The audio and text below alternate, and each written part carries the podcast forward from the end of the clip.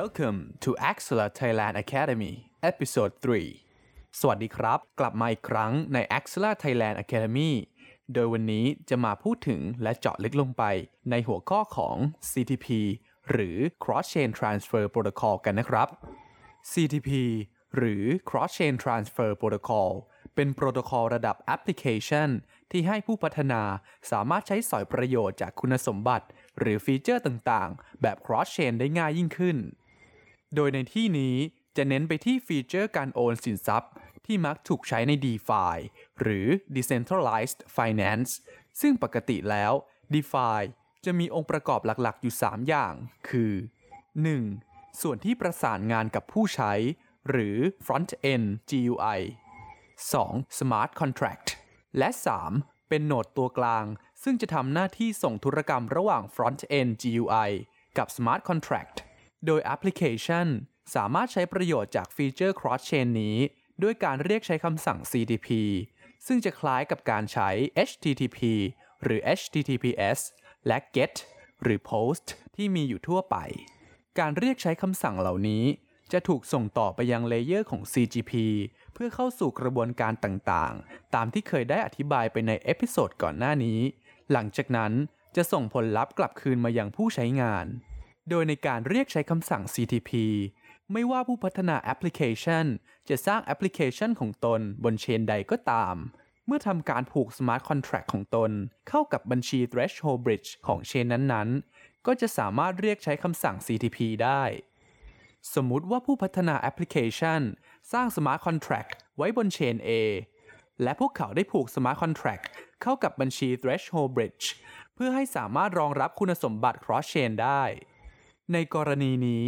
ผู้พัฒนาจะสามารถลงทะเบียนบนบล็อกเชนใดก็ได้เพื่อให้แอปพลิเคชันของตนนั้นรองรับหรือจะลงทะเบียนสินทรัพย์จากบล็อกเชนอื่นๆที่ต้องการนำมาใช้งานในแอปพลิเคชันของตนยกตัวอย่างแพลตฟอร์ม DeFi 1ที่ในตอนแรกอยู่บนบล็อกเชน A และต่อมาได้ทำการผูกกับบัญชี Threshold Bridge ของ Axela หลังจากที่ผูกบัญชีแล้ว Validator จะทำการรวบรวมและจัดการข้อมูลต่างๆบนบล็อกเชนดังกล่าวและถ้าหากมีผู้ใช้งานต้องการฝากสินทรัพย์เป็นคู่เหรียญระหว่าง X และ Y ซึ่งอยู่บนบล็อกเชนที่ต่างกันเมื่อผู้ใช้งานส่งคำร้องขอไปที่บัญชี Threshold Bridge แล้วบัญชี Threshold Bridge จะทำการส่งข้อมูลไปยังเครือข่าย Axela เพื่อทำการประมวลผลตามขั้นตอนต่อไปนี้ 1. หลังจากที่เครือข่าย Axela ได้รับข้อมูลว่าแอปพลิเคชันต้องการรองรับสินทรัพย์ระหว่างเชนที่ต่างกัน Axela จะทำการสร้าง Deposit Key เพื่อใช้ในการเข้ารหัสแบบ Threshold หรือ Threshold Cryptography ตาม Consensus Rule หรือกฎฉันทามติจากนั้นส่วนของ Public Key ที่มาจาก Deposit Key จะถูกส่งคืนไปยังแอปพลิเคชันและผู้ใช้งานเพื่อทำการฝากสินทรัพย์ซึ่งในส่วนของ Secret Key จะถูกแบ่งออกและกระจายให้ Validator ของ Axela ทั้งหมดเมื่อการฝากถูกตรวจสอบเรียบร้อยแล้ว Axela จะทำการอัปเดตข้อมูลข้ามเชนเพื่อบันทึกว่าผู้ใช้งานได้ทำการฝากสินทรัพย์เรียบร้อยหลังจากนั้น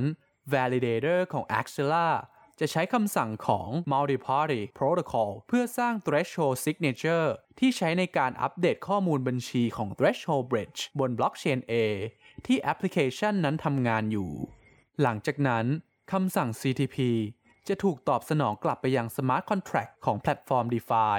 ซึ่งจะมีการอัปเดตสถานะต่างๆเช่นอัตราดอกเบี้ยอัตราแลกเปลี่ยนหรือการใช้งานอื่นๆที่เกี่ยวกับสถานภาพของแอปพลิเคชันจะเห็นได้ว่า Axela ทำหน้าที่คล้ายกับ Oracle ที่สามารถรับและส่งข้อมูลระหว่างเชนแบบกระจายศูนย์ได้โดย CGP จะเป็นเลเยอร์ที่ทำหน้าที่รับส่งข้อมูลและ CTP ทำหน้าที่เป็นโปรโตคอลระดับ Application สามารถติดตามข่าวสารความรู้ดีๆและข้อมูลเพิ่มเติมจาก Axela Thailand Academy ได้ในเอพิโซดต่อๆไปสวัสดีครับ